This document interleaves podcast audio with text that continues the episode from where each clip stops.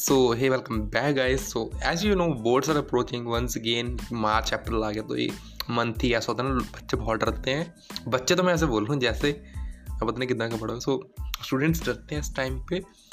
तो मैं अपनी कुछ अपनी राय देना चाहूँगा इस चीज़ के ऊपर कि यार क्या होता है ये सब। ज़्यादा कुछ नहीं कहूँगा मैं लास्ट मेन टिप्स दूँगा। आई नो आप में से किसी का एग्ज़ाम है ही नहीं। तो चलो ठीक है जहाँ तक ये पहुँच वहाँ तक सही है।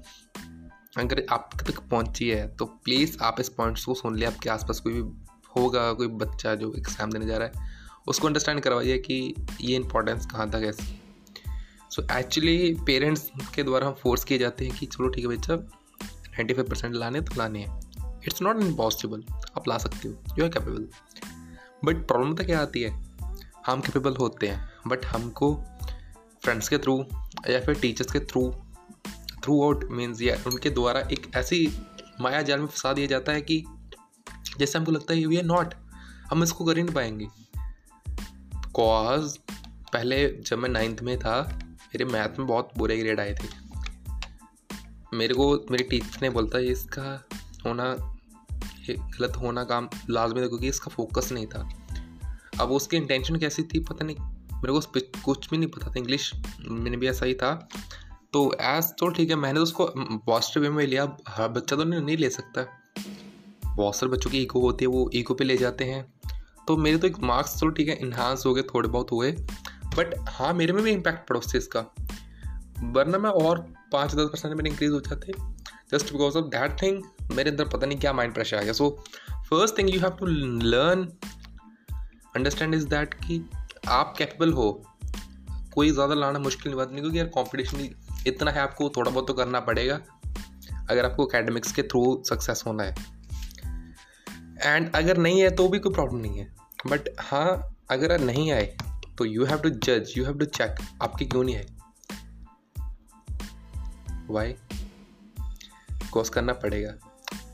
क्योंकि ये एक एज ऐसी है कि आप चौदह, पंद्रह, सोलह, सत्रह एज के हो।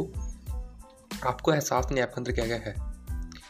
सो थोड़ा थोड़ा चेक करा करो कि हाँ मैं क्या कर सकता था ये, या फिर मैं कर सकता हूँ, इसको कर सकती हूँ।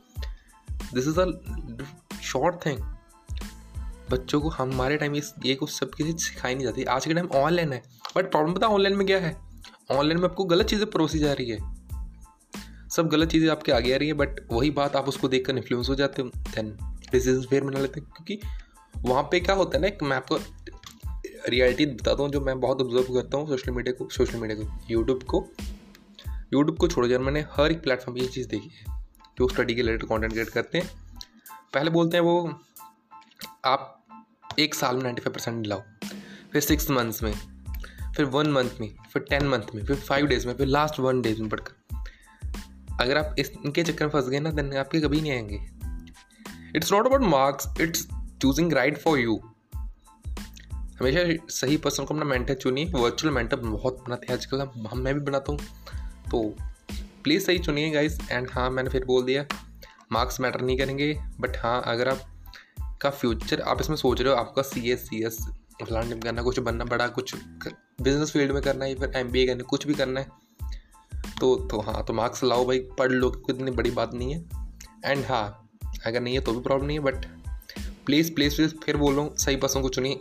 एंड पॉडकास्ट अच्छी लगेगी तो मेरे को फॉलो कर लो इंस्टाग्राम पे। So thank you so much guys मिलने के बहुत जल्द। नहीं पॉडकास्ट के साथ। तो तब तक के लिए लव यू ऑल